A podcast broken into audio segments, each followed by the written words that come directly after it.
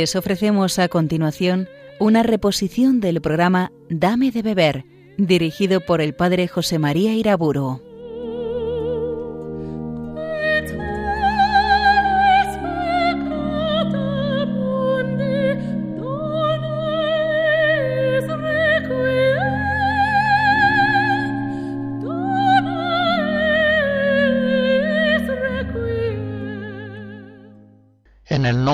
Padre, del Hijo y del Espíritu Santo. Santo eres, Señor, fuente de toda santidad. En esta hora de meditación a la luz de tu palabra, santifica nuestras mentes, ilumínanos con tu verdad y enciende nuestros corazones en el fuego de tu amor. Virgen María, ruega por nosotros intercede por nosotros que somos tus hijos.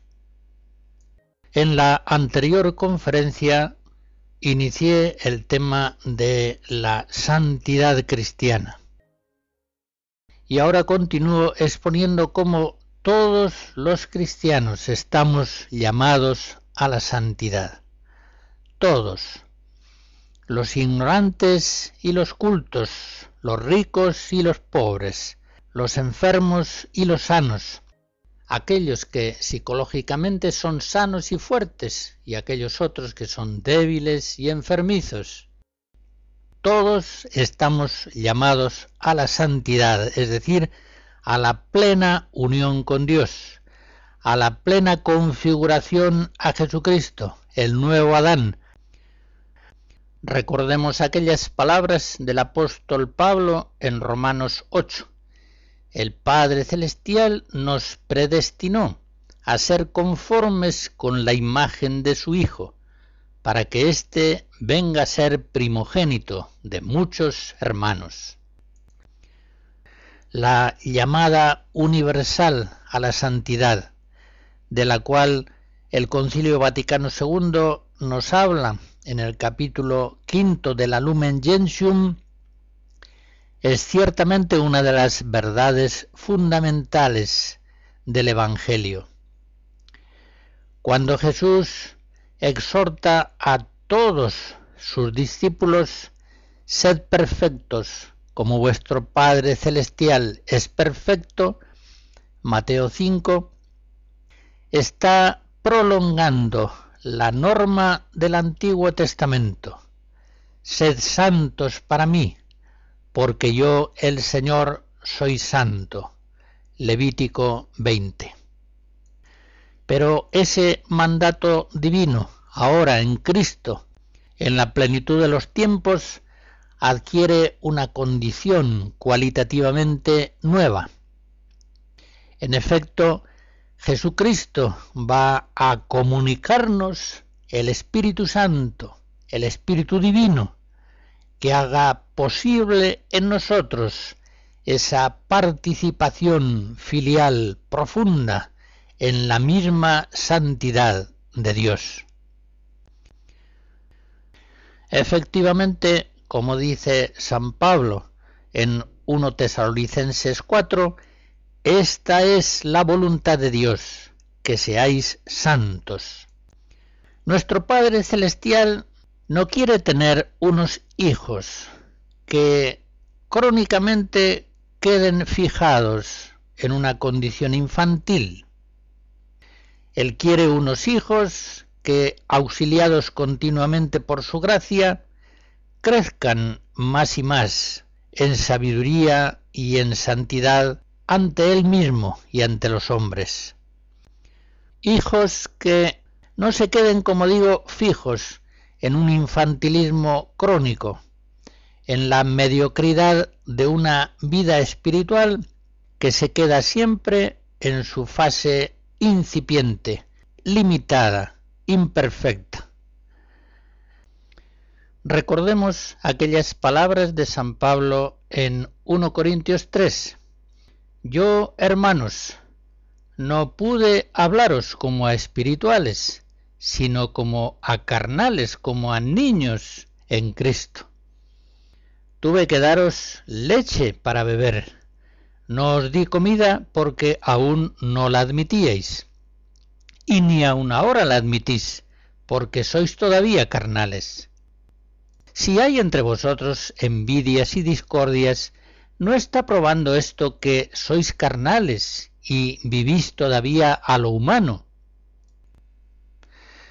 Estas tres expresiones que emplea San Pablo, ser como niños en Cristo, ser carnales todavía, vivir a lo humano, están indicando una condición cristiana incipiente, sumamente imperfecta. Pues bien, hemos oído la palabra de Cristo, sed perfectos, como vuestro Padre Celestial es perfecto. Y sabemos que lo que Cristo dice exteriormente por su palabra es el anuncio de lo que interiormente Él quiere hacer en nosotros por su gracia, por la comunicación del Espíritu Santo. El mandato exterior de Cristo, sed perfectos, sed santos, va siempre acompañado de la gracia interior que nos hará posible la realización de la palabra de Cristo. Nuestro Señor y Salvador Jesucristo nos ama tanto que quiere nuestra perfecta unión con Él. Él quiere que bajo la acción del Espíritu Santo que nos comunica desde el Padre, vayamos creciendo como varones perfectos a la medida de su plenitud, para que ya no seamos como niños. Efesios 4. Para eso Cristo se hizo hombre, para eso murió por nosotros, para eso resucitó y ascendió a los cielos, para eso nos predicó el Evangelio y nos comunicó el Espíritu Santo, para que tuviésemos vida vida sobreabundante. Juan 10. Y eso es precisamente la santidad, vida abundante, vida abundante divina, celestial, sobrehumana, vida de la gracia, vida en Cristo. No vino Cristo al mundo, no nos incorporó a su cuerpo místico por la fe, por la gracia, por el bautismo, para que languideciéramos indefinidamente en una vida espiritual débil, carnal, a lo humano, sin apenas crecimientos. Es cierto que nuestro Padre Celestial no está esperando para amarnos a que seamos plenamente adultos en Cristo, nos ama a cada uno de nosotros en nuestra edad espiritual, también si somos en Cristo como niños, es decir, todavía carnales viviendo a lo humano.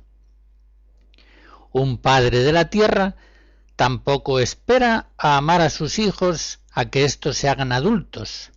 Les ama en todas sus edades, les ama inmensamente cuando todavía son niños, hombres muy imperfectos cuando son adolescentes, jóvenes cuando se hacen ya adultos. Pero así como un padre de la tierra no se conforma con que sus hijos queden crónicamente fijados en una edad corporal, física, intelectual, moral, infantil, tampoco el Padre Celestial se conforma con esto en lo referente a la vida sobrenatural. Él quiere que crezcamos en Cristo y de una edad espiritual infantil pasemos con la gracia del Espíritu Santo a una condición adulta en Cristo, a una plenitud en nuestra condición de hijos de Dios. Cuando el Concilio Vaticano II en el documento al que acabo de aludir, habló de la vocación universal de los cristianos a la santidad, no faltaron algunos que consideraban esto una revelación, una doctrina nueva. En realidad, siempre la Iglesia ha estado convencida a la luz de la fe, a la luz del Evangelio, de que todos sus hijos, sean laicos o sacerdotes o religiosos, están llamados a la santidad. La Iglesia eso lo ha sabido siempre. Siempre la Iglesia ha conocido que los dos mandamientos fundamentales de la ley cristiana consisten en amar al Señor con todas las fuerzas de nuestra alma, con todo nuestro corazón, con toda nuestra mente, y amar al prójimo como a nosotros mismos. Lucas 10. Ahora bien, si ese es el mandato fundamental que recibe todo cristiano, y la santidad consiste precisamente en esa plenitud de amor a Dios y al prójimo, queda bien evidente que todos los cristianos están llamados a ser santos. Lo mismo los laicos que los sacerdotes y religiosos.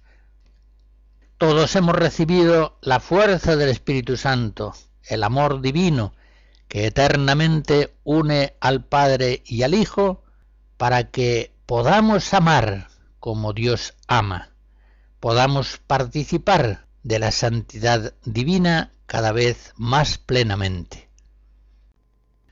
Una coral litúrgica de Rusia interpreta las vísperas del compositor Rashmaninov.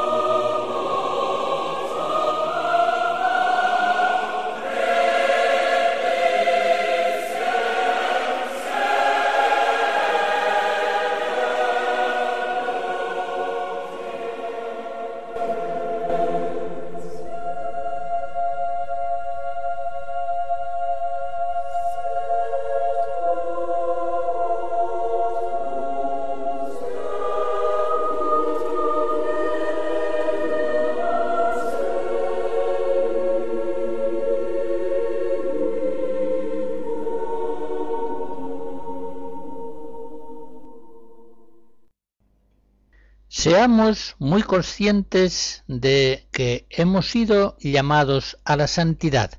Más aún, tengamos clara conciencia de que la santidad propiamente es el fin único de nuestra vida. Es, en expresión de Cristo, lo único necesario. Lucas 10. La enseñanza que nos da Jesucristo en el Evangelio hace siempre este planteamiento absoluto. Él nos dice, buscad primero de todo el reino y su justicia, y todo lo demás se os dará por añadidura. Mateo 6.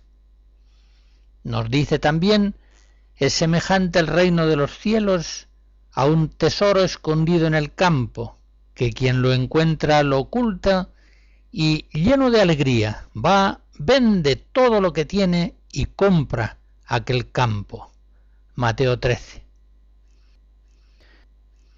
Estos planteamientos de Cristo nos dejan claro que para ser cristiano es preciso, como dice el Señor en otro lugar, renunciar o estar dispuesto a renunciar a todo, padres y hermanos, mujer e hijos, bienes exteriores y aun a la propia vida por amor a Él, por amor a Dios, por amor al reino. Lucas 14. Es decir, es preciso estar dispuesto a dejarlo todo, dejarse a sí mismo incluso, abnegar de sí mismo. Por tanto, con estas palabras nos está diciendo el Maestro que es necesario condicionar todas las cosas de nuestra vida a las exigencias de ese amor de Dios que nos llama a la santidad, que es preciso sujetarlo todo a la voluntad de Dios providente, sin límites restrictivos, sin condicionamiento alguno, tal como esa voluntad benéfica de Dios se vaya manifestando a lo largo de nuestra vida. Eso es pretender la santidad como fin único. Esto es preciso entenderlo bien. Permítanme pues que insista un poquito en el tema. La santidad sólo acepta unirse a aquel hombre que la toma como única esposa. No acepta la santidad entregarse al hombre como una esposa segunda o como una esposa más, aunque sea la principal. Esto significa que el cristiano ha sido llamado en la Iglesia solamente a ser santo. Y todo el resto, sabiduría o ignorancia, riqueza o pobreza, matrimonio o celibato, relaciones sociales o vida más aislada, vivir en esta ciudad o en aquella otra, todo eso habrá de darse en el cristiano como consecuencia de la santidad, o bien como medio más conveniente para tender hacia ella. San Ignacio de Loyola, por ejemplo, deja esto muy claro en el principio y fundamento de sus ejercicios espirituales.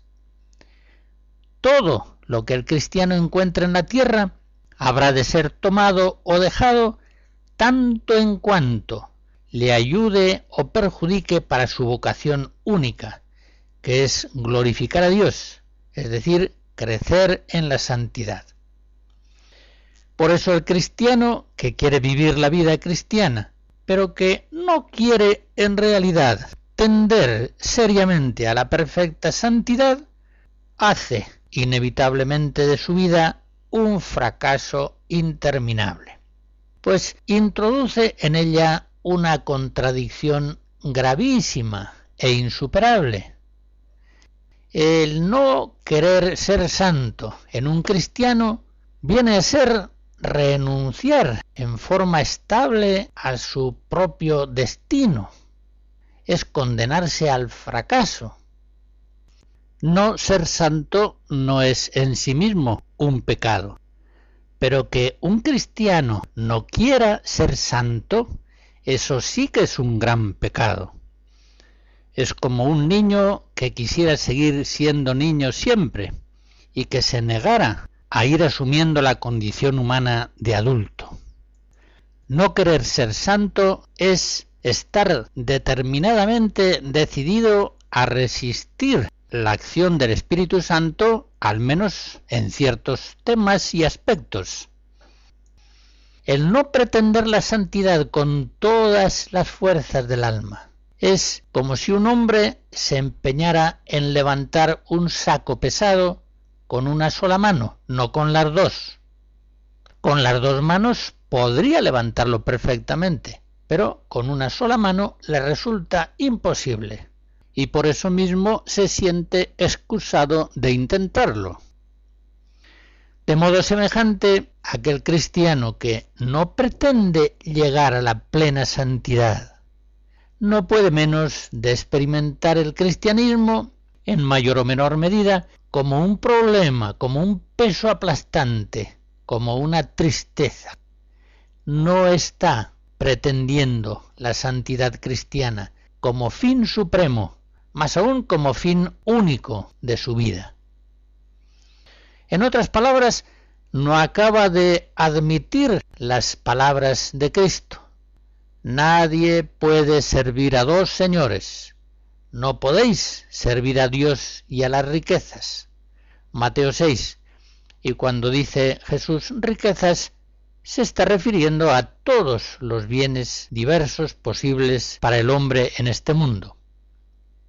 El que quiere, por ejemplo, agradar a Dios y quiere al mismo tiempo agradar al mundo, está perdiendo el tiempo, pues no va a conseguir ni lo uno ni lo otro. Sus esfuerzos van a ser interminables y destinados ciertamente al fracaso. Son unos esfuerzos tan inacabables y tan inútiles como los de un hombre que pretendiera llenar una tinaja, acarreando laboriosamente a ella agua y más agua, pero que dejase al mismo tiempo que permaneciera en su base una grieta. Sería un trabajo condenado al fracaso, porque por mucho que este hombre se esfuerce en llenar la tinaja, nunca llegará esta a plenitud si permite que en su base haya una grieta por la que se escapa el agua. ¿Cuántas veces vemos vidas de cristianos que nos hacen recordar el ejemplo que acabo de poner? No aspiran plenamente a la santidad, no consideran la santidad, la plena unión con Dios, la plena configuración a Jesucristo, la plena docilidad al Espíritu Santo como el fin supremo, como el fin único de sus vidas.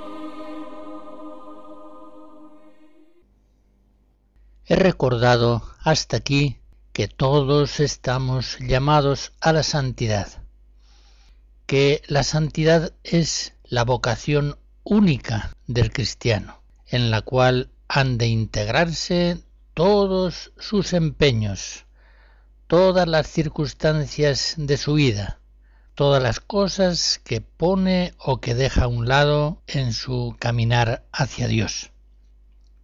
Pues bien, Quizá alguno podría alegar que esa vocación universal de los cristianos a la santidad es un tema ya muy sabido.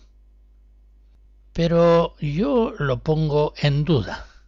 Teóricamente quizá sea una doctrina conocida, pero en la práctica, ¿cuántos son los cristianos que la niegan, concediéndose, por decirlo así, un derecho a ser mediocres.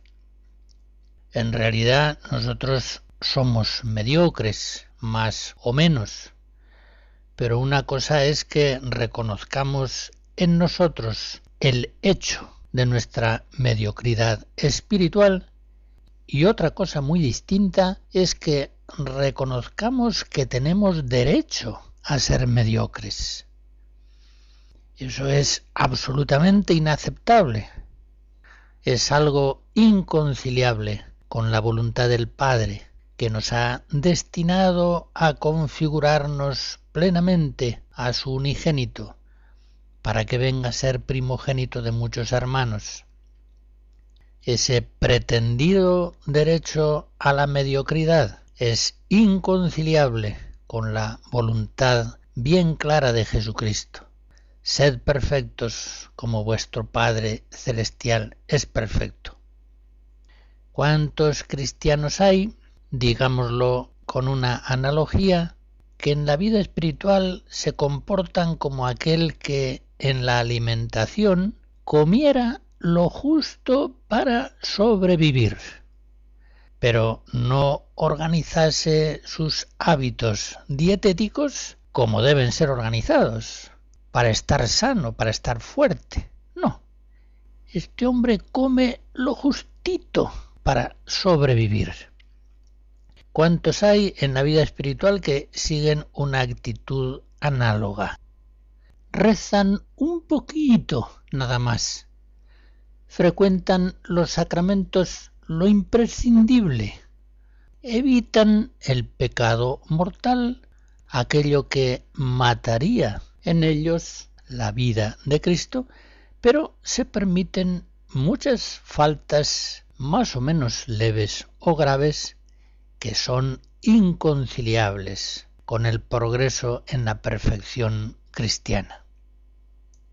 Voy a citar las trampas mentales más importantes que, de hecho, se oponen en los cristianos a la vocación a la santidad.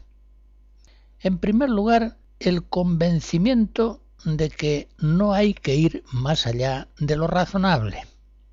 Bien, el que así piensa aspira en la vida cristiana a una bondad razonable, es decir, una bondad al modo humano, pero no pretende esa bondad sobrehumana, al modo divino, que es la que realmente el Espíritu Santo está queriendo producir en nosotros.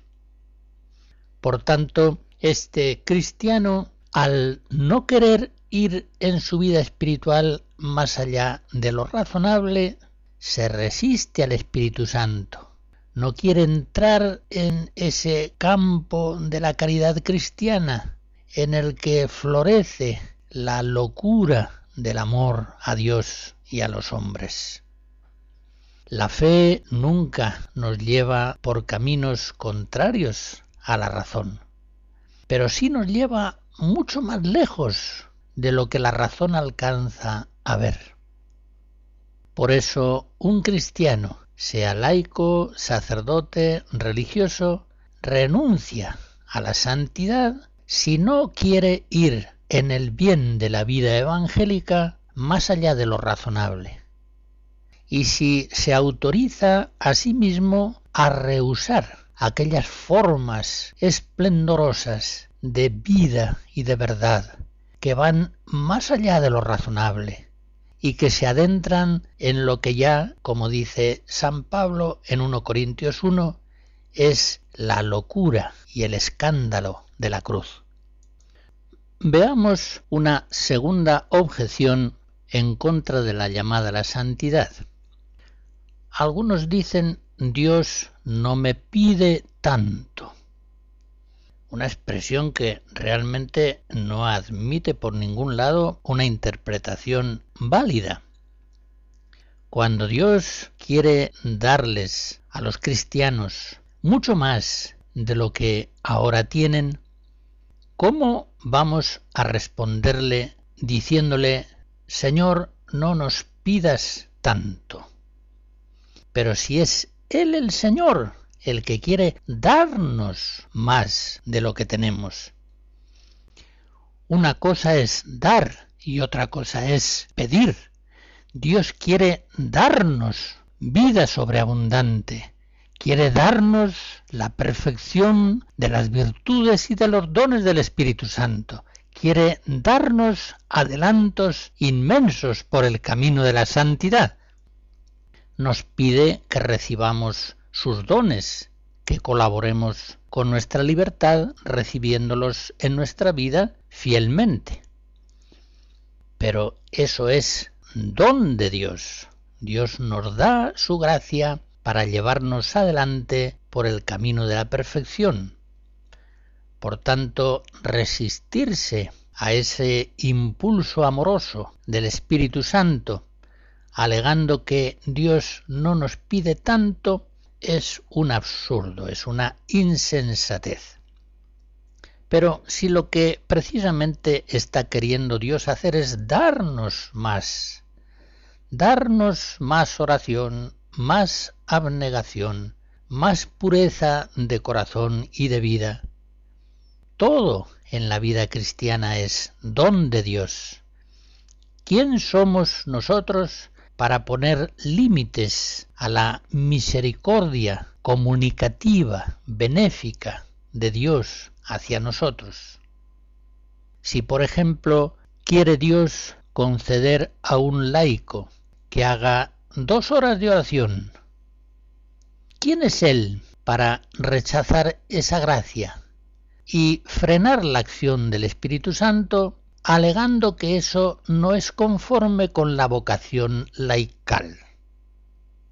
Pero bueno, ¿acaso la idea del laico que pueda tener un cristiano seglar será más exacta que la que tiene Dios? Aparten de su lenguaje y de su mente esa expresión, Dios no pide tanto porque es una gran estupidez. Dios quiere que tengamos vida en Cristo, vida sobreabundante. Y nosotros no somos quienes para poner límites a su amor benéfico hacia nosotros. Tercera objeción contra la llamada a la santidad. Lo mejor es enemigo de lo bueno. Así dice el refrán. Y ciertamente eso es verdad, en algún sentido. Es verdad que puede dejarse lo bueno por intentar lo mejor y quedarse entonces sin lo bueno y sin lo mejor. Pero muchas veces esa frase lo bueno es enemigo de lo mejor tiene un sentido falso. Démosle la vuelta a esa frase. Y digamos también que lo bueno es enemigo de lo mejor, en el sentido de que a veces nos sentimos autorizados a quedarnos en lo bueno sin pretender lo mejor, alegando que ya estamos bien en lo que estamos viviendo. Todo esto es frenar la acción del Espíritu Santo en nosotros, que quiere hacernos pasar de lo bueno a lo mejor y que quiere llevarnos a ser perfectos hijos como es perfecto nuestro Padre Celestial. Recordemos más bien las palabras del apóstol en 1 Corintios 12. Hay que aspirar a los más altos dones. Una cuarta objeción. No somos tan malos Dicho de otro modo, ya somos bastante buenos.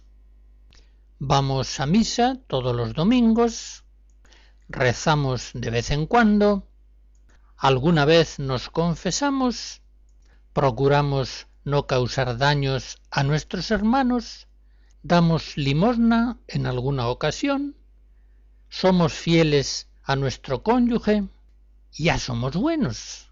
¿En qué habríamos de mejorar?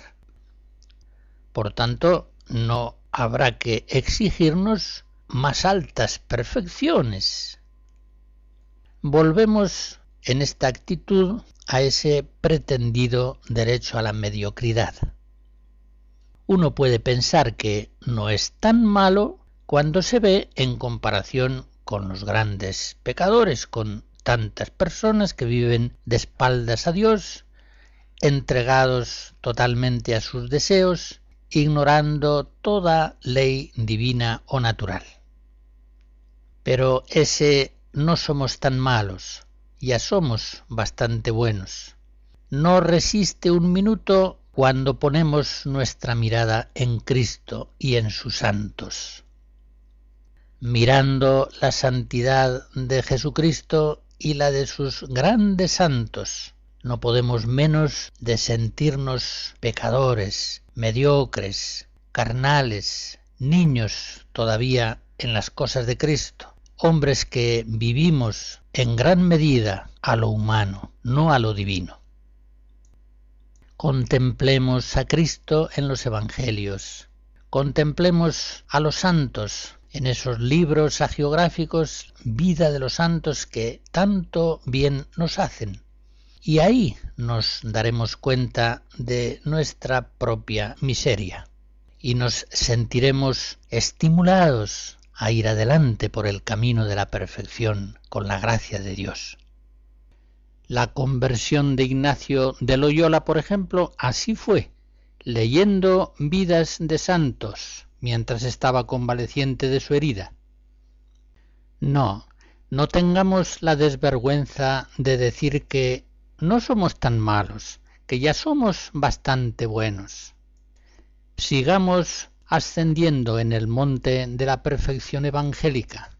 Es cierto que si miramos hacia abajo, hacia el valle, nos parecerá que estamos ya muy altos, pero no miremos hacia abajo, miremos hacia arriba, hacia la cumbre, y veremos cuánto nos queda todavía por ascender. Dicho en otras palabras, cuántas gracias quiere Dios darnos todavía para llevarnos a la plena santidad, a la perfecta configuración con Jesucristo. Una quinta objeción. No queremos ir adelante por el camino de la santidad porque eso implica grandes sufrimientos. Bastantes penalidades tiene nuestra vida, tal como la estamos viviendo, para que encima le añadamos los sufrimientos propios de una vida ascética que pretende la perfección. Si apenas podemos con la cruz de cada día, con el peso que actualmente tiene, ¿cómo vamos a atrevernos aumentar el peso de esa cruz, llevando una vida de penitencia, de austeridad, de ascesis severa, que es necesaria para llegar a la santidad.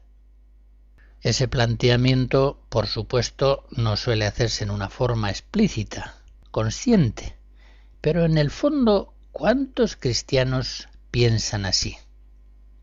Y no se dan cuenta de que, como decía León Blois, la única tristeza es la de no ser santos.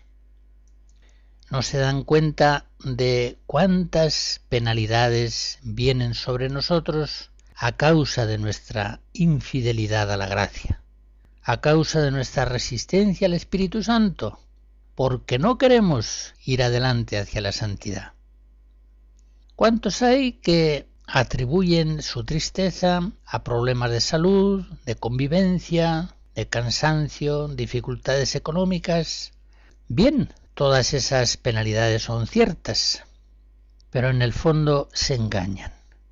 Podemos decir que la única tristeza, la causa de todas nuestras tristezas es la de no ser santos, la de no estar plenamente unidos a Dios no estar identificados continuamente con su voluntad providente.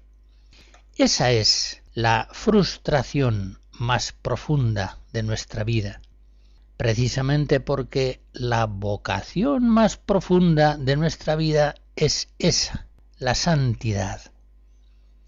Recordemos la frase de San Pablo, 1 Tesalonicenses 4, esta es la voluntad de Dios, que seáis santos.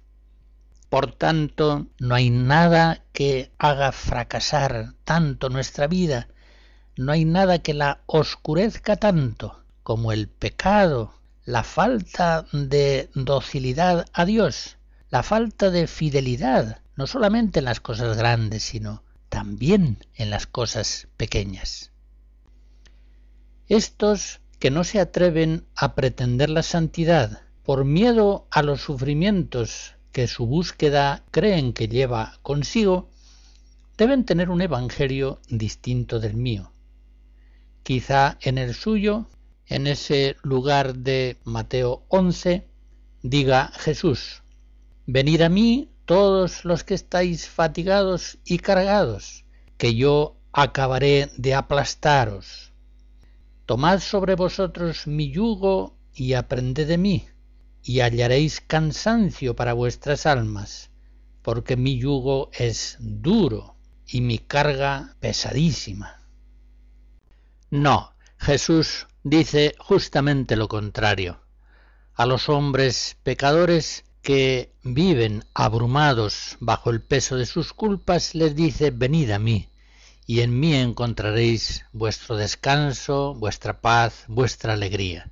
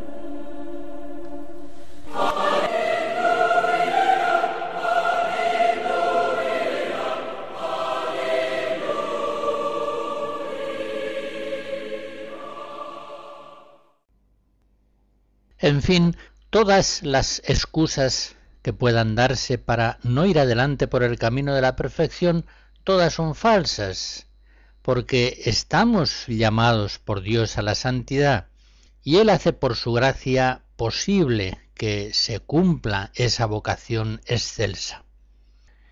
En todo caso, voy a recordar todavía una última dificultad que suele oponerse a la vocación a la santidad, las condiciones de vida desfavorables en que uno se encuentra, por razón de salud, de familia, de trabajo, de edad.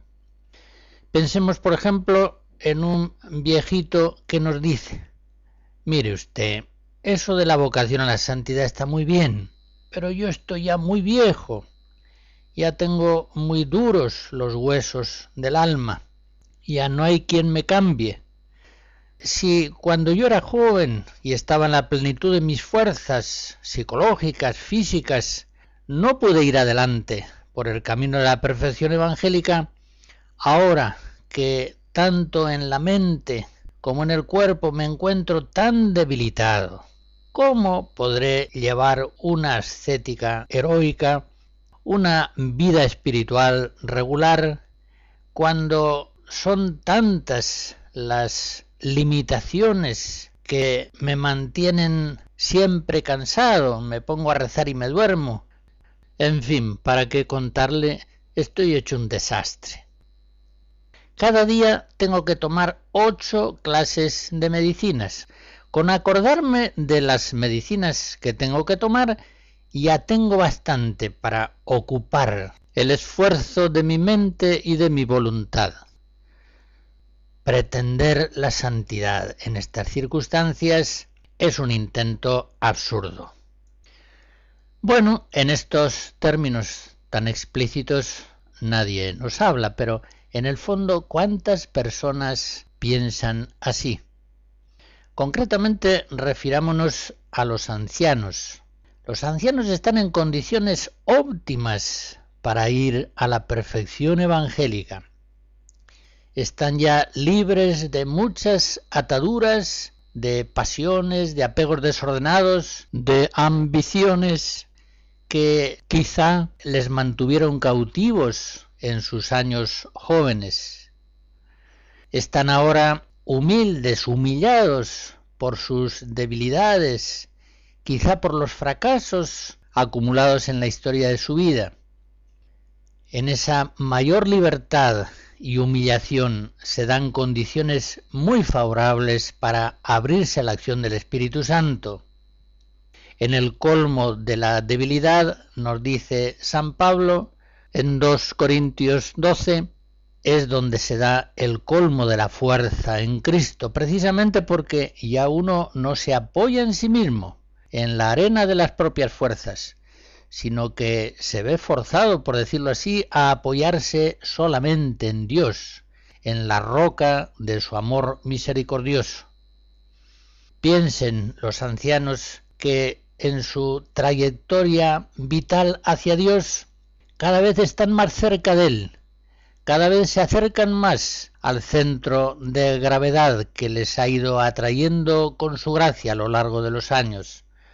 Por tanto, han de avanzar por esa trayectoria cada vez más aceleradamente, cuanto más cerca están de Dios, el centro de gravedad que les atrae. Piensen los ancianos, que están ciertamente más débiles para determinados esfuerzos activos, pero que la santidad consiste fundamentalmente en la humildad, en el amor, en la aceptación de la voluntad divina.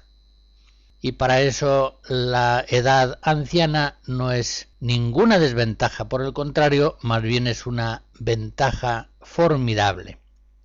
Piensen los ancianos que se va pasando el tiempo, han de sentir una prisa por ir haciendo en colaboración con el Espíritu Santo lo que quizá por su negligencia no han hecho suficientemente en los años pasados. Piensen los ancianos que siempre Dios ha querido hacerles santos, pero que ahora que se aproxima el final de su vida, la voluntad de Dios parece que quiere santificarles con una especial urgencia ábranse a esa voluntad divina, amorosa, y con la fuerza de la gracia levanten cada vez más el vuelo hacia la perfecta santidad. A los ancianos y a todos aquellos que, viendo las condiciones desfavorables de su vida, se sienten incapaces de ir adelante hacia la santidad, hay que decirles que todos esos obstáculos que ellos experimentan son providenciales, todo colabora al bien de los que aman a Dios. Todos esos pretendidos obstáculos son como escalones ascendentes de una escalera que lleva a la plena unión con Dios. Todas esas condiciones que consideran adversas son participación en la cruz de Cristo. ¿Cuánta cruz hay en la vida de los ancianos en la vida de personas que viven una convivencia difícil, un trabajo abrumador, pues bien, tanta cruz tiene una virtualidad santificante inmensa. No hay nada tan santificante como la cruz de Cristo. Y la fe nos hace saber con certeza que las cruces de estas personas son cruz de Cristo porque ellos son miembros del cuerpo místico de Jesús. Ahora Cristo sufre en ellos su pasión salvadora. Termino ya volviendo al principio. Todos los cristianos estamos llamados a la perfecta santidad. Cuando vemos un avión con su potente motor, sus alas, su estructura aerodinámica, no hace falta que seamos ingenieros aeronáuticos para comprender que esa máquina está construida para volar. Un avión que no vuela, un avión que circula velozmente por la cancha del aeropuerto pero que nunca llega a alzarse en vuelo, es un fracaso. Y si el piloto no lo entiende así, será porque piensa que su máquina no es un avión, sino que está conduciendo un autobús. Algo semejante podríamos decir de los cristianos, que permanecen tranquilos en su mediocridad espiritual, sin aspirar a la perfección cristiana. Basta con conocer la gracia que están viviendo a partir del bautismo, de la Eucaristía, para conocer que están llamados al vuelo de la perfecta santidad. No hace falta tampoco ser un ornitólogo experto para ver que un pájaro está hecho para volar. Imagínense que un pájaro concreto está enjaulado y que le abrimos la puerta para que salga a volar, pero permanece cautivo en su jaula. Sigue saltando de un palito a otro contentándose a ese ámbito de vida tan reducido aunque la puerta está abierta, no acaba de decidirse a volar por el cielo de Dios. ¿Cuántos cristianos han sido librados por la gracia de Cristo que les ha abierto la puerta de la cárcel en que estaban cautivos del pecado, del demonio, del mundo? pero no acaban de decidirse a salir de esa cárcel para vivir la plenitud de su vocación cristiana a la santidad, saliendo a tomar el sol de las gracias más altas de Cristo.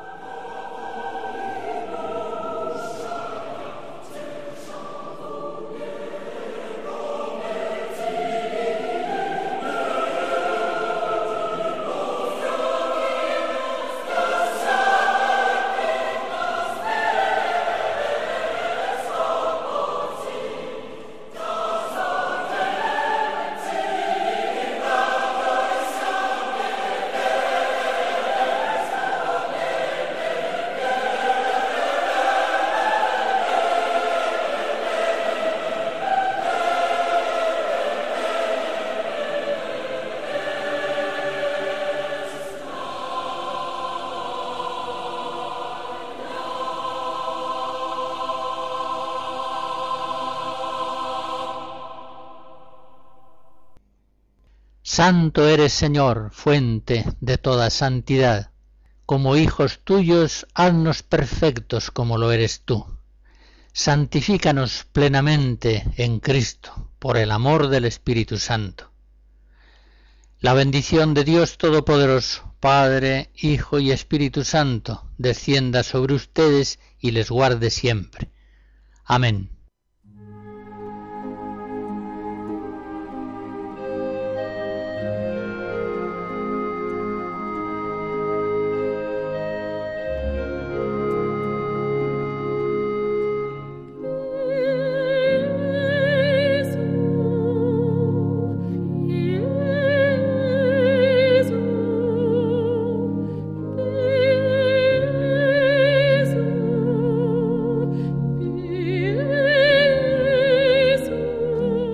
Han escuchado en Radio María una reposición del programa Dame de beber, dirigido por el padre José María Iraburo.